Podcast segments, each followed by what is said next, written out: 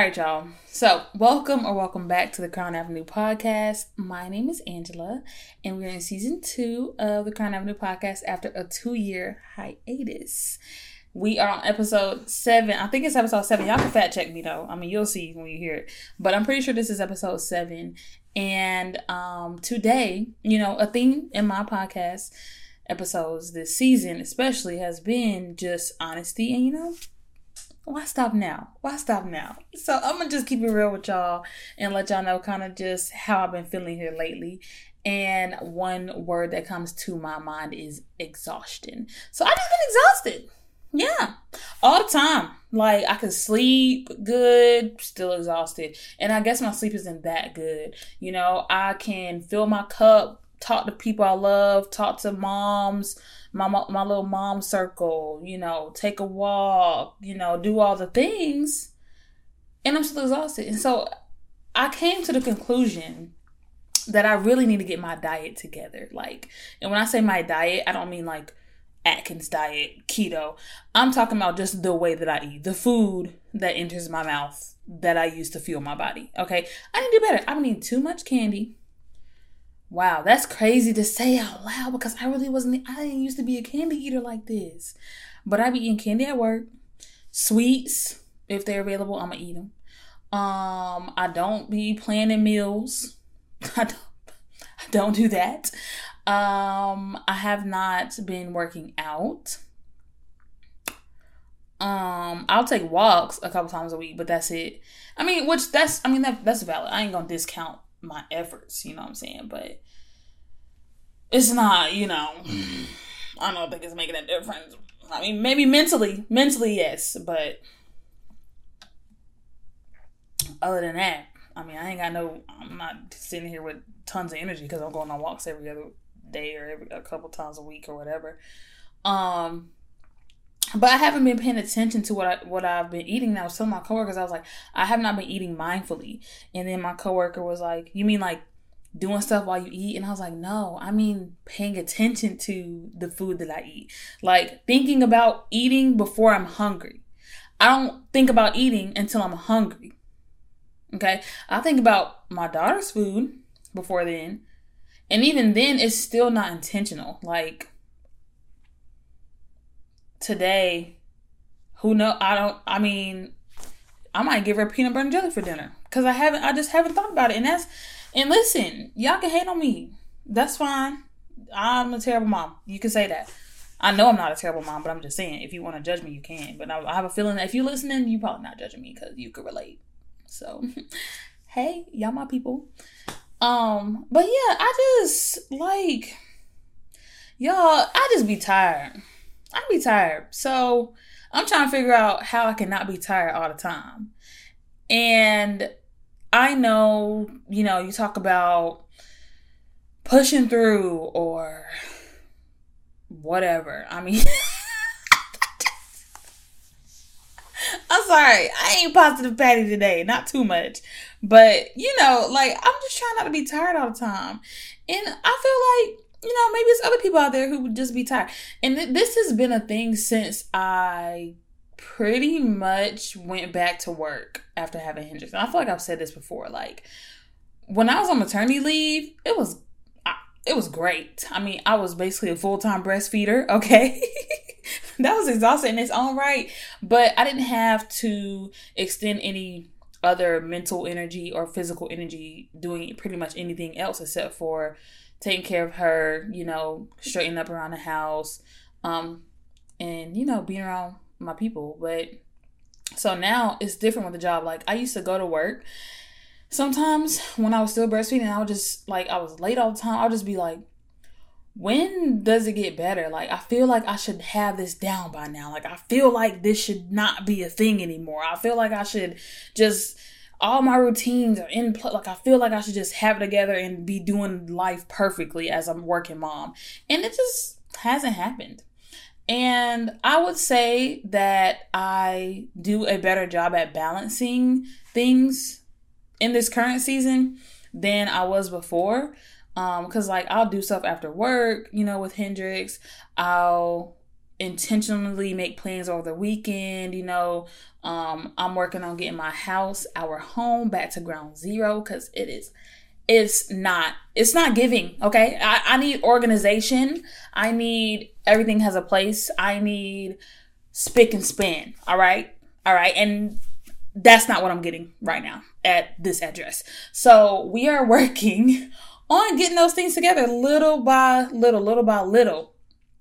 So that's why I feel like this exhaustion is it's my diet. It's, it has to be. It has to be. It has to be. So then the question becomes, well, what you gonna do to change it? Because I be acting like food rules me, right? Like I, I'm not, I'm not eating food. Food is eating me at this point. It's it's out of control. It's out of hand. I'm not planning. I'm not being mindful about it. It's just I'm not. So, you know, I'm to take two diets. Today, we just it is what it is. All right?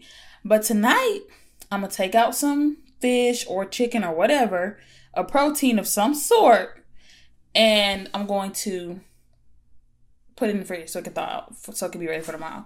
But ideally, even I really would like to put something in the crock pot, like a one pot a meal in the crock pot, and have that ready for tomorrow. But you know, baby steps, baby steps, because I don't, I don't have, I don't even have potatoes. I feel like potatoes going one, one pot crock pot meals. oh shoot, this I don't even know if I'm making sense. I whatever. I just needed somebody to talk to, so I, I turned y'all on because y'all be listening. So, what was I saying?